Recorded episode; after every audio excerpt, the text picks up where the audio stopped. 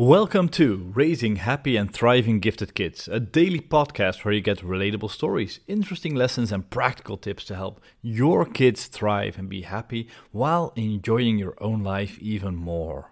We're currently going through the skills that make a difference academically, the skills that help you bring your talent out into life.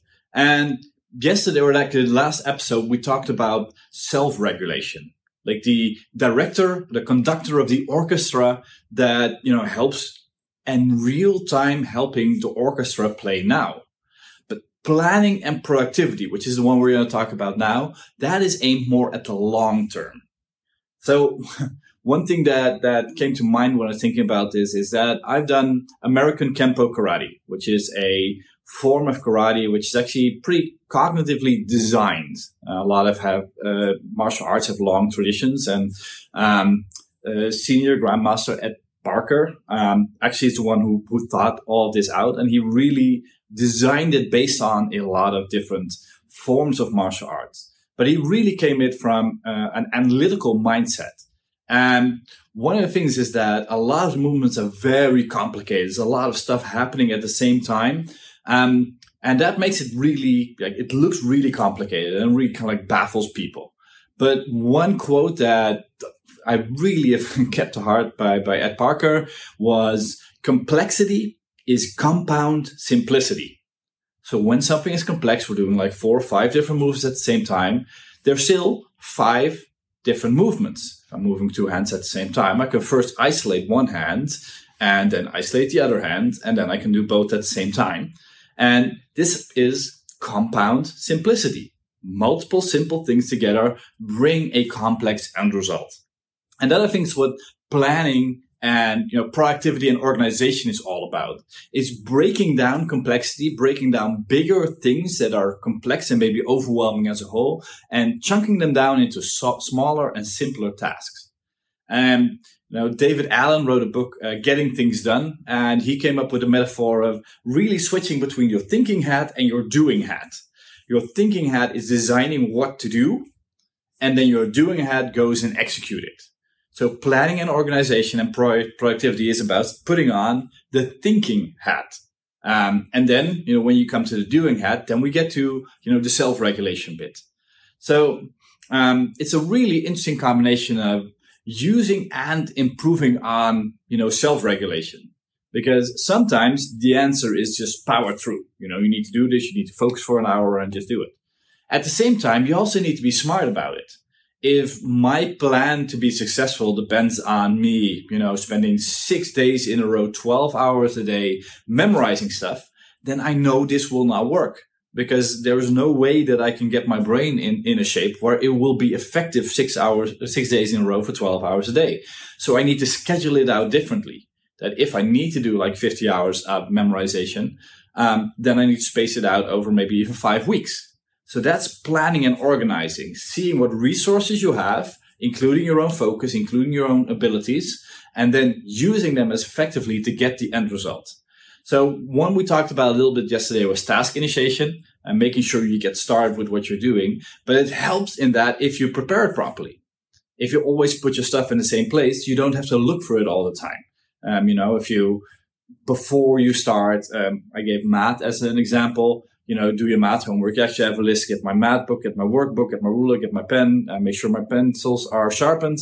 Um, and then when I start, I actually get the list and I go through it one, two, three, four, five, six and then I have everything and then I start, then I'll probably start in 30 seconds. Plus it will not tax my brain as much to have to think about all these things. So I can use as much cognitive energy on that as possible. But, you know, another one is um, task management, uh, time management. Being able to estimate how long something will take and then actually allotting and, and scheduling enough time and time blocks to be able to do that.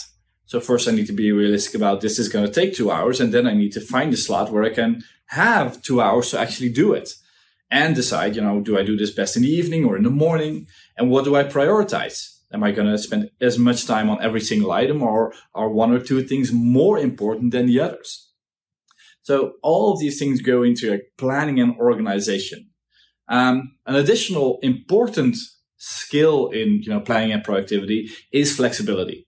So you have to create a plan, but you also have to be able to, if, you know, the world changes, if something changes, if I, you know, oversleep or something, then I can adjust my plan to the new reality because now I have a new amount of time or a new amount of energy. So really be smart about that.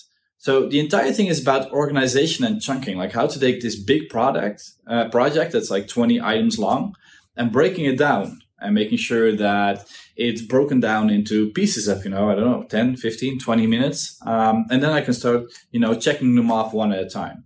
And especially with larger projects, like if you, you know, do a thesis or you have to do like this big project that's going to take you 80 hours, it's really important to chunk it down into things where you can be successful every day because um, if you have a project of 80 hours it takes five weeks and every day you get up and you start working you start work really hard for four hours and then you're like is it done? No it's still not done because it's going to take at least 20 days of that. You're probably going to be discouraged.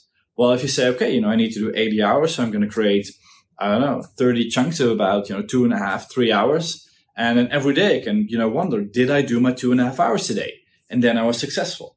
So this is really about using that magnet, metacognitive part of your brain to really think about how to approach things. This is a crucial task for academic success. And the further you get along in education, the more important it becomes. So reflect on this. How does this work for you? How are your planning and productivity skills? Are you a role model or is this one of your big challenges? And how about your kid? Is he or she a role model? Um, do they have it nailed down? are they planned and, and organized or is this a skill that they could learn and that you could work on so curious to hear your thoughts. Do share them you know in the comments or on social media. Um, i'd love to hear from you. If you liked this episode of raising happy and thriving kids don't forget to subscribe to the podcast in your favorite podcast software. And if you want to dive deeply into all the things you can do to help your kids thrive be happier while making your own life more enjoyable, go to smartparentingsecrets.com where you can get free additional training. Hope you enjoyed this episode and as always, bring out the best in yourself and each other.